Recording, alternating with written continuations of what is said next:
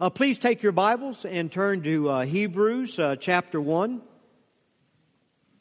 I hope you picked up a, a copy of the uh, sermon notes as you uh, made your way into the sanctuary uh, this morning. So we work our way through that. And of course, today we do continue our study of the book of Hebrews, which was written to a house church of Jewish Christians. And it's my conviction that they resided in the city of Rome. Uh, after a good start in the Christian faith, uh, they began to struggle with the cost of commitment to Christ in light of Roman persecution, which included imprisonment, uh, torture, and martyrdom. Uh, these believers had come to a crisis of faith. Would they continue to go forward in their faith, regardless of the cost? Or would they retreat in unbelief and fear, unwilling to pay the price of following Christ? Returning to their old Judaism appeared to be a very uh, inviting and safer option for them. Hebrews was written to encourage these frightened believers not to fall away from the living God, but to press forward in their faith by obeying what God had spoken through His Son. The motivation the, writer offers is exalting the supremacy of Christ, emphasizing throughout the book all that we have to gain in Christ and the value of that far exceeds the cost of following him. Now, last Sunday, we looked at the first three verses of the book, which give six proofs for the supremacy of Christ. He is the heir who will inherit all things in heaven and earth. He is the creator and the sustainer who simply by the word of his mouth created all that exists and holds all that together. He is the revealer of God, the radiance of His glory, the exact representation of His nature. He is the Redeemer of man who made purification for sin, and He is the supreme ruler who is sat down at the right hand of the majesty on high. Now, this morning, uh, we will discover in ch- from chapter 1, verse 4, all the way through chapter 2, verse 4, that Jesus is superior to the angels. Now, to fully appreciate this section, it's important for you to understand the Jewish view of angels, which I've summarized for you in your notes. Uh, look there in your notes.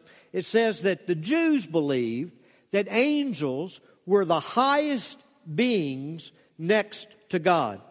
Uh, they believed that they were God's instruments to bring His word to man and to work out His will in the universe. And they especially venerated the angels because of their place in giving the law to the children of Israel. The scripture emphasizes in uh, several passages, two of which I've given for you in your notes, that it was actually the angels that came and on behalf of God and gave the law to Moses. So the, the, the uh, Jews venerated angels. They viewed them as the mediators between God and man, bridging that gulf between God and man.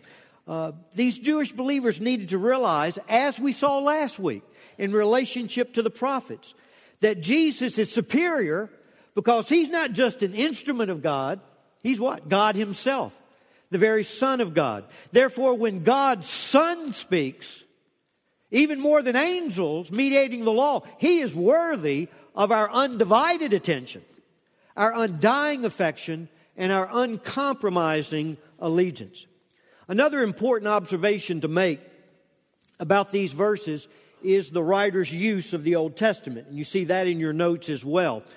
In uh, Hebrews chapter 1, verses 4 through 14, the writer creates a mosaic of seven Old Testament scriptures to demonstrate to these Jewish Christians that Jesus is greater than the angels by describing Jesus as God's Son from his incarnation to his glory. And I've given you all seven of those Old Testament references for you in your notes that uh, you can check out yourself. But look with me now at four key truths from this section of Scripture.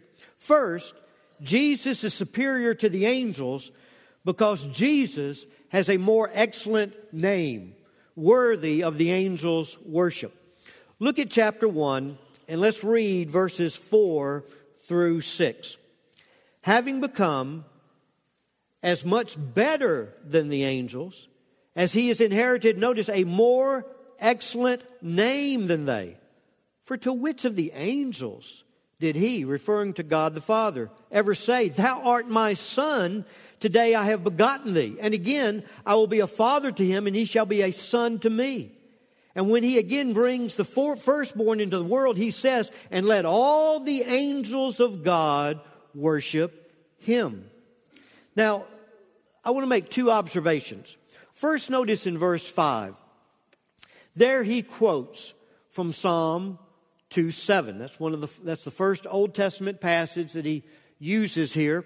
And he says, Thou art my son. Today I have what? Begotten thee. Now, what does that mean? You know, that can be somewhat confusing since we know Jesus is eternal and he had no beginning. Well, we're given the answer in Acts chapter 13, uh, verses 32 and 33. You might want to turn there. Uh, keep your hand still there in Hebrews. We'll come right back to that. But in Acts 13, uh, Psalm 2 7 is also quoted. And matter of fact, we're told in Acts 2 7 when and how that particular scripture was fulfilled. It reads this way And we preach to you, this is Paul, and we preach to you the good news of the promise made to the fathers that God has fulfilled this promise to our children in that He raised up Jesus, as it, as it is written in the second psalm Thou art my son, today I have begotten thee. So when it refers to Christ being begotten, it's referring to what? The resurrection of Jesus Christ which we are told in Romans 1 4 declared or proved Jesus to be the Son of God. Look also at the phrase in verse 6 where Jesus is called the firstborn. Again, does this mean that Jesus is a created being, as is taught by many of the cults today? Well, in the New Testament, you need to understand that the term firstborn in most cases doesn't mean the first individual born biologically. Uh, it is often used in the New Testament as a legal title, a legal title that indicates supremacy, that indicates headship, or the rightful uh, owner.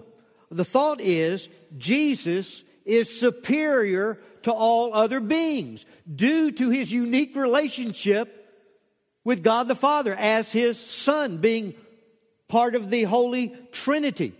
He is superior because of those six proofs of supremacy we looked at last week and the great work of redemption that he has accomplished. And therefore, no one is more worthy to be worshiped than he is. That is why the angels worship Jesus and not the other way around. That's why we worship Jesus and not the other way around. You know, the first verse of the hymn, All Hail the uh, Power of Jesus' Name, sums up our first point well says, All hail the power of Jesus' name. Let angels, what? Prostate, fall. Bring forth the royal diadem and crown him Lord of all. So Jesus is superior to the angels because he has a more excellent name and he is worthy of the angels' worship. Look at the second reason Jesus is superior to angels. Because Jesus is the eternal sovereign, unchangeable God who created the angels to minister to him. Jesus is the eternal, sovereign, unchangeable God who created the angels to minister to him. Look at verses 7 through 12. And folks, if you ever needed a proof text concerning the deity of Jesus Christ, that he is God himself. Here it is. Verse 7 And of the angels, he said, who makes his angels winds and his ministers a flame of fire. Notice before we move on, it says he what? Makes his angels. That word makes is another word for created. So he's saying that he, Jesus, the very Son of God, he's the one who created the angels uh, as wind and as ministers. Uh, but verse 8, but of the Son, he says, this is what God the Father says concerning his Son. Thy throne, O what? God.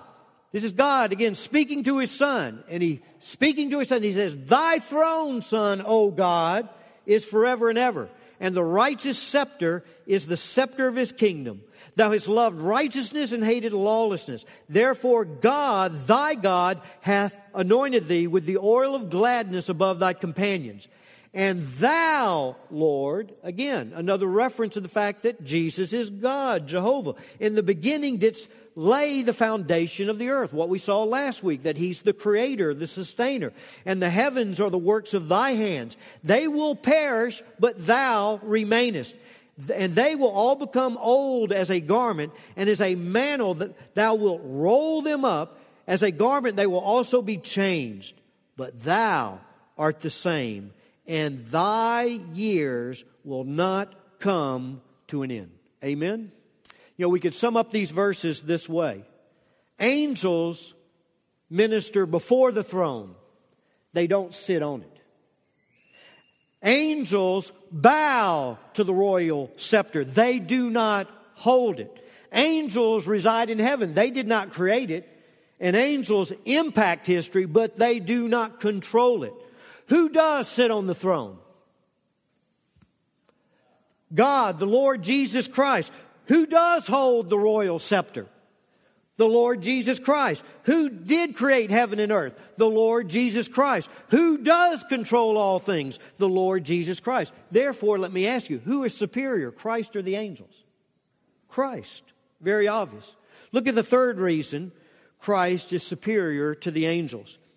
Jesus' destiny is to rule, while the angel's destiny is to serve his subjects. Jesus' destiny is to rule, to reign over this entire universe, while the angel's destiny is to serve his subjects. Look at the last two verses of Hebrews chapter 1.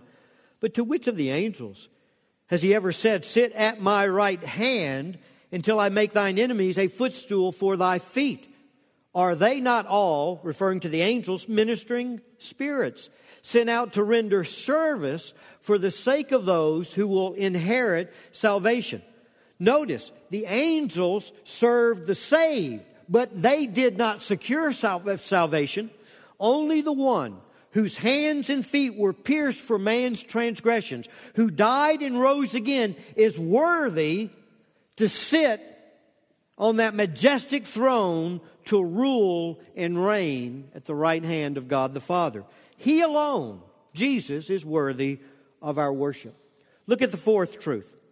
Well, why is it important to realize that Jesus is superior to the angels? I mean, what difference does it make anyway? Well, here's the writer's application.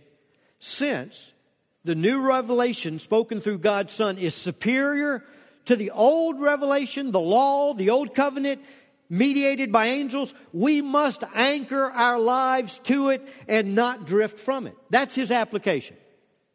Since Jesus is superior to the angels, and remember, the impact that this would have on these Jewish believers who venerated angels and the fact that they mediated the law to Moses and the children of Israel. Well, since that the new revelation spoken through God's Son is superior to that old covenant, to the law mediated by angels, well, goodness, we better anchor our lives to it not drift from it. Look at chapter 2, verses 1 through 4.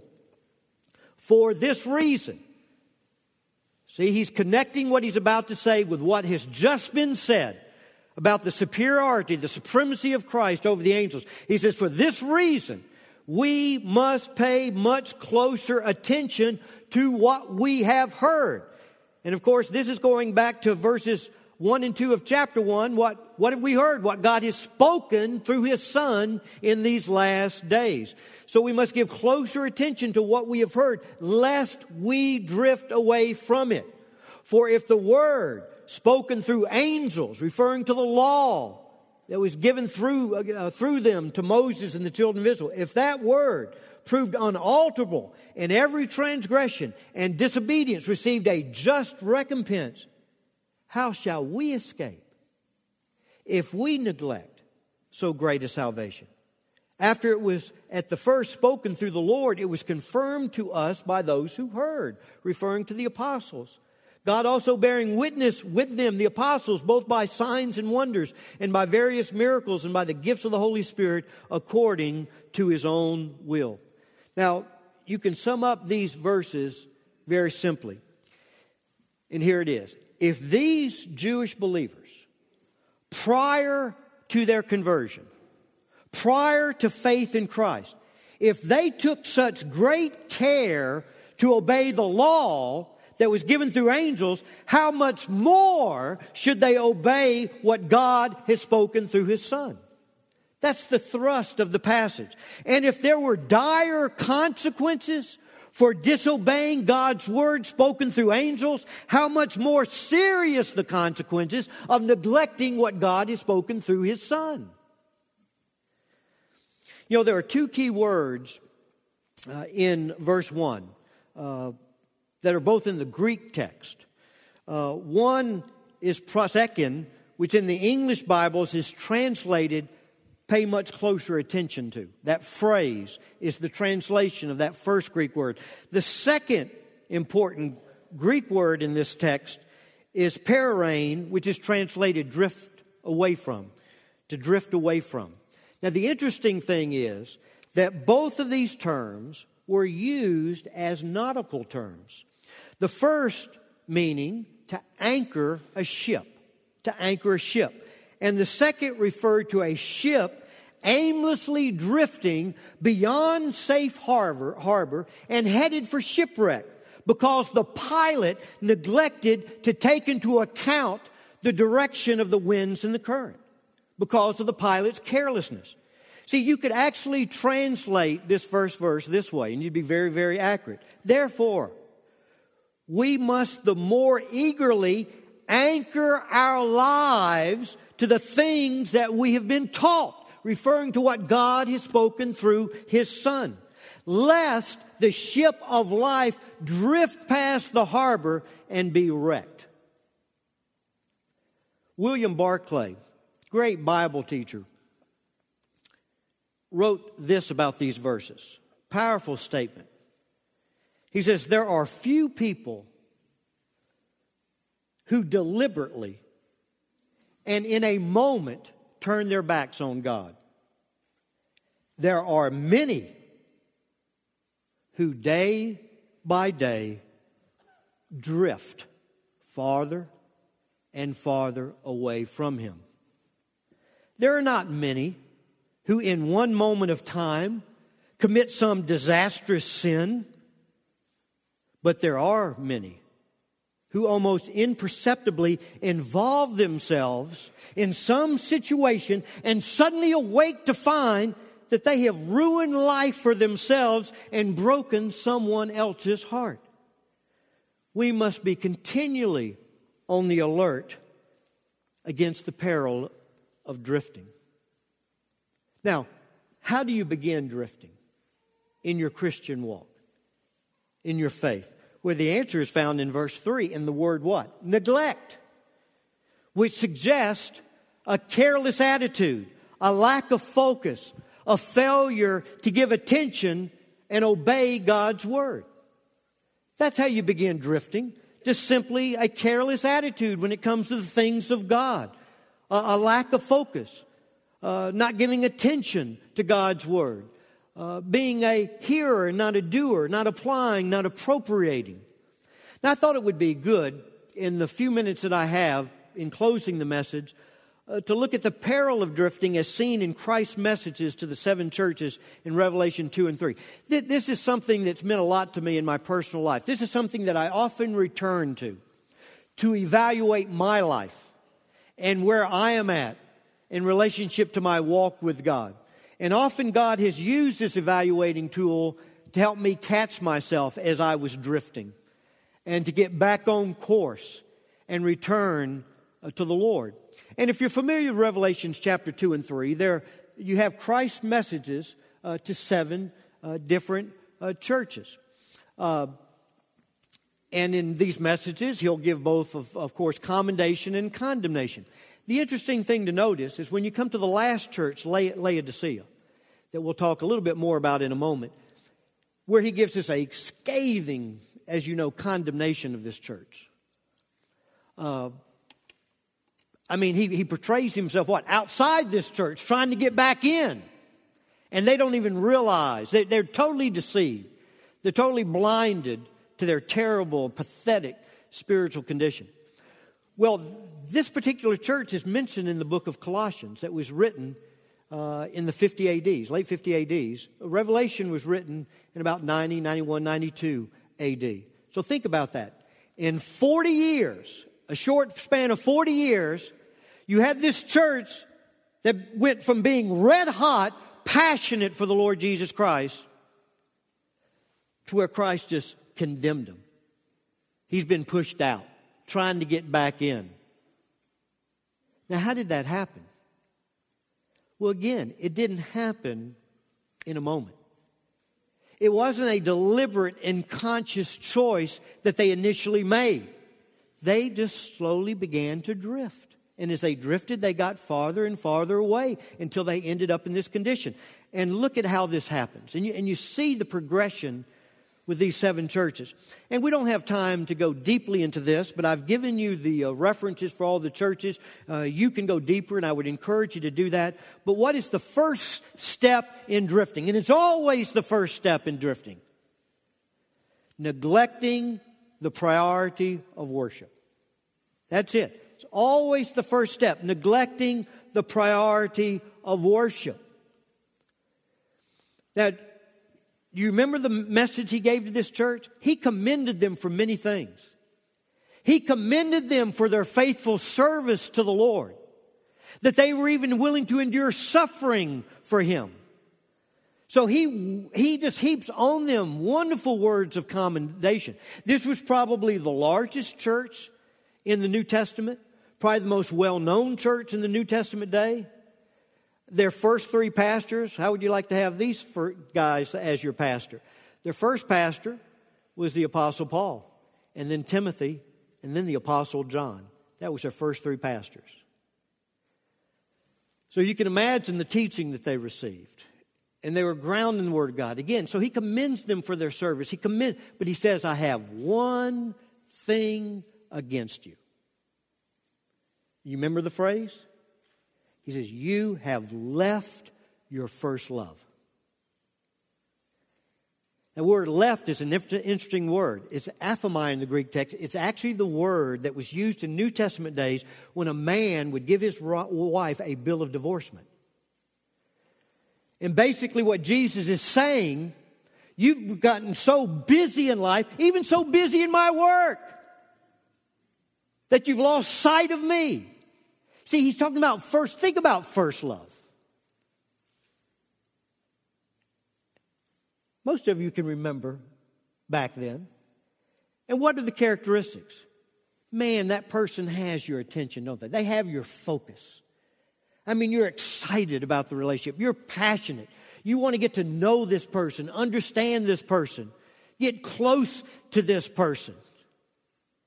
And what Jesus is saying is, you no longer have that passion.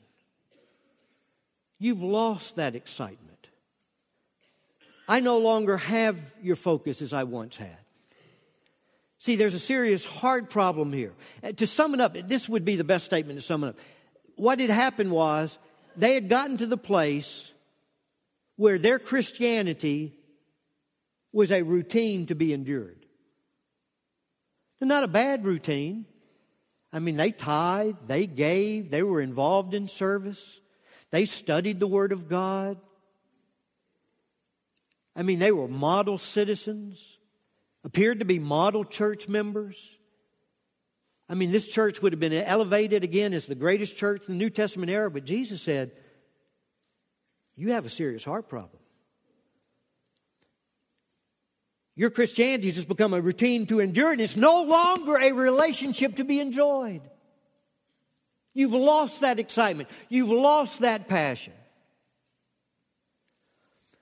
And, folks, that is always the first step in drifting. The very, very first step. And you need to ask yourself are you passionate about worship? I mean, all you got to all you got to ask is look at this service. Us singing a moment ago. Did that move you?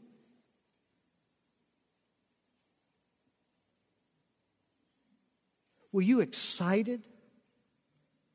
Were you overwhelmed with adoration, with appreciation? Or were you just going through the routine of the service? Just singing, you might have liked the melody, you might, but you weren't touched. You weren't moved. See, in true worship, there is passion.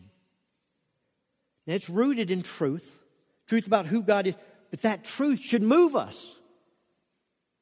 It should move us deeply emotionally.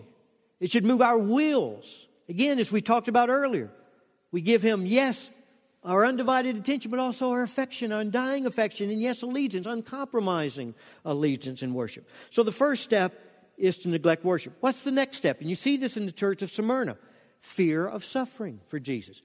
That's always the second step in drifting away from Jesus. You first neglect worship. Anyway, everything may appear to be fine.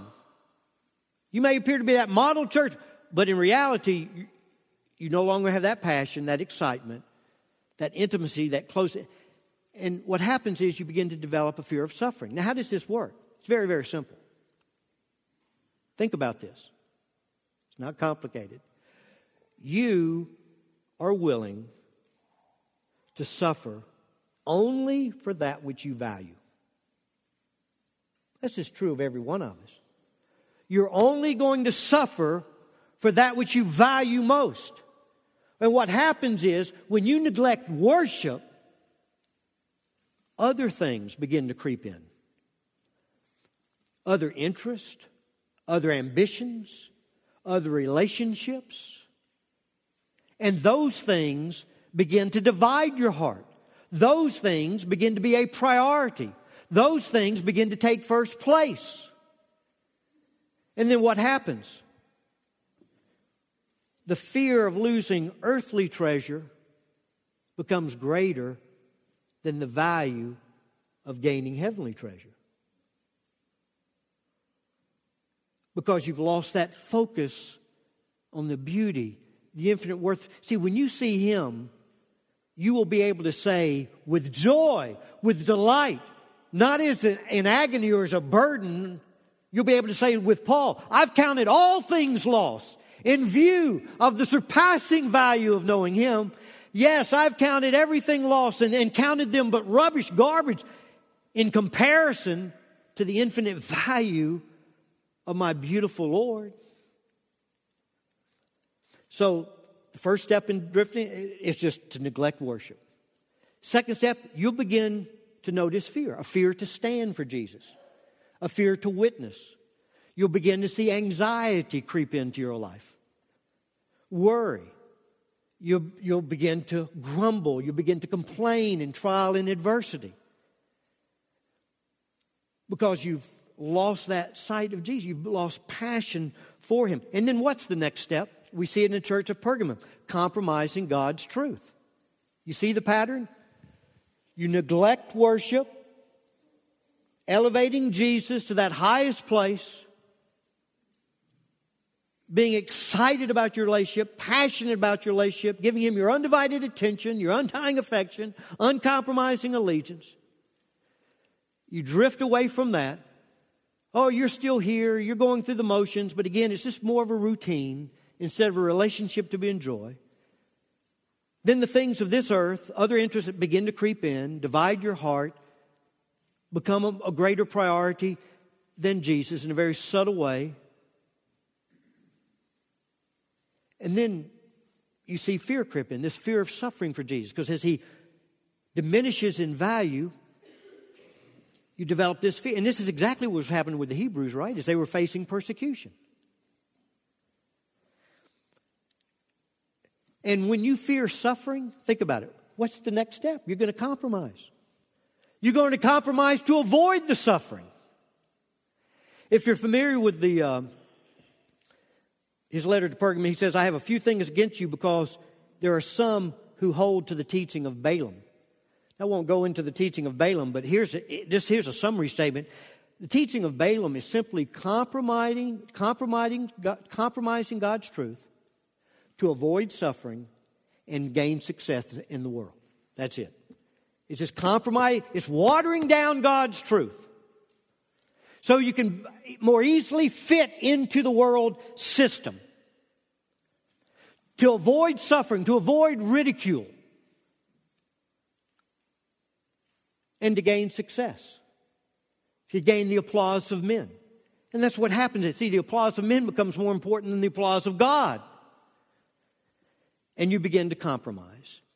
You begin to water down the truth. And then what's the fourth step? You see it in the church of Thyatira. Moral failure. Compromise always leads to sin. Now, it may not, I may not, I'm not talking about sexual sin. I'm just talking about once you begin to compromise, it's inevitable that at some point you're going to begin, you're going to deliberately walk into disobedience. Uh, you're going to see a lack of quality about your Christian life, as we talked about earlier. Uh, in, instead of glorifying God, the issue is gratifying self. So you're going to see your life captured by selfishness, again, which is going to be exposed by things like anxiety, grumbling, and complaining. Again, that lack of quality, that lack of seeing faith produce authenticity in your life in the routine and unexpected of life. Because you've lost that closeness and intimacy with the Lord Jesus Christ. And then what's the step five? You see it in the church of Sardis. Spirit, the death, death to spiritual growth. Let me tell you, folks, when you're a Christian, and you begin to drift, you neglect worship, you develop this fear of suffering, you compromise God's truth, water it down, and then you begin to engage in deliberate sin, you stop growing. Sin will stop spiritual growth. And what did he say to the church? of Sardis, he says, You have a name that lives, but you are dead. And then what's the next step? Step six in Philadelphia. Now, Philadelphia is a church where he gives nothing but commendation. So I'm going to take a positive and we can turn it to the opposite to see what the next step was. He, he told them that they needed to hold fast to God's word. So the, the step six would be a failure to hold fast to God's word.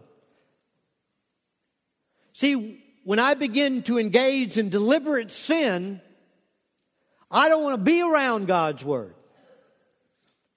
But it's amazing how even as believers, we can be comfortable coming to a Sunday school class every Sunday, coming to worship every Sunday, even getting involved in a Bible study.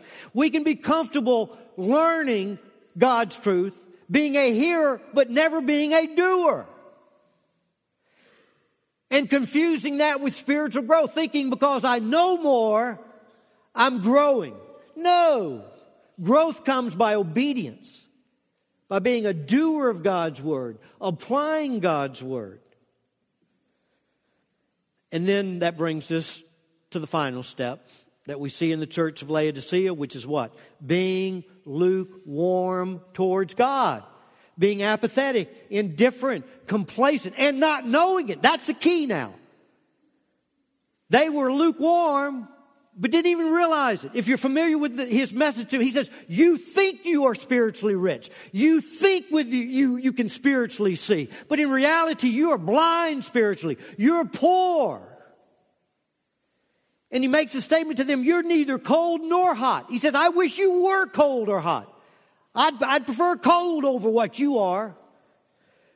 So, because he says you are lukewarm and neither hot or cold, I will spit you out of my mouth. See, this is a church that literally made Jesus sick. The one thing that Jesus hates more than anything else is complacency and apathy. How can you approach the Lord Jesus Christ, who hung on Calvary's cross as payment for your sin, rose again to cancel out your sin debt, to impute all of his righteousness to you, to give you a right standing before God, to give you 24 7 access to God and an eternal home in heaven? How can you possibly come to that Jesus and be complacent and apathetic and indifferent? Think what that does to God the Father. Do you think He's going to allow His Son to be dishonored that way? And no, that's where God brings chastisement. And that's going to be something we see as we go through this book of Hebrews. If you continue to drift, God is just not going to let that go. He's going to step in, He's going to bring discipline, He's going to bring chastisement to try to bring you back because He loves you. And He knows it's in that relationship, staying close to Jesus, that you'll be truly blessed. And so, what's the remedy for drifting? And we'll close with this. You go back to the very first church, Ephesus, where they had neglected worship. They had left the first love. And at the end of that letter, there are three key words. You might just write them down on the bottom of your notes. Here it is Remember, remember, repent, and return. Remember, who Jesus is and what he did for you. Get your eyes back on him. Give him your attention. Begin to lavish your affection on him. Give him your allegiance. Remember him. Remember. See, again, let me tell you, I'll, I'll say, I, I mean this very, very seriously. I don't believe any true believer that's been authentically converted now, don't misunderstand me. We can drift. We can deliberately sin. All, all that. We can experience God's discipline. I mean, we can get involved and struggle with strongholds, but I don't believe any believer on planet Earth can focus on Jesus Christ long, who He is, what He did for you, without being moved. I mean, moved in your heart where you begin to see that passion again reignite. And you come under conviction and you see, oh, how foolish I've been to drift from my first love. And I need to run back to Him. And of course, He'll be there what? With open arms. So you remember, you repent of your drifting, and then you just simply say, Here I come, Jesus and He'll embrace you because He loves you with an unconditional love. Because our God is good all of the time, and all of the time He's what? Good. And that's all He has for you is His goodness and His kindness. Would you bow with me in prayer?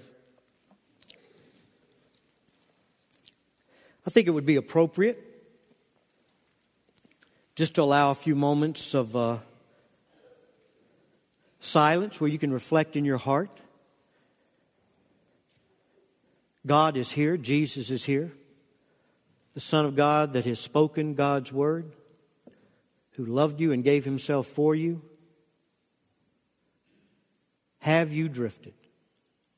Just be honest. Have you drifted? Can you see in that pattern that we, can you see where you are? Can you say, do you, do you have to admit this morning, I've lost my passion for worship? Yes, my Christianity has just become a routine, not a relationship to enjoy. And yes, I see that fear of suffering, that anxiety, the grumbling, the complaining, in difficult circumstances. And sadly, yes, I have begun to water down, compromise God's truth to be able to fit in with others. And then sadly, there may be some here you've crossed the line and you're involved in deliberate sin. You've stopped growing. No one may know it. You're hiding it well. But you know you're not growing. And if a Christian is not growing, you can't blame the church that you're in. You can't blame your marriage partner. The issue is you.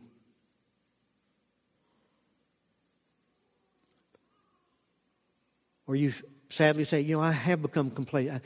Well, I'm asking you right now, remember repent, and return.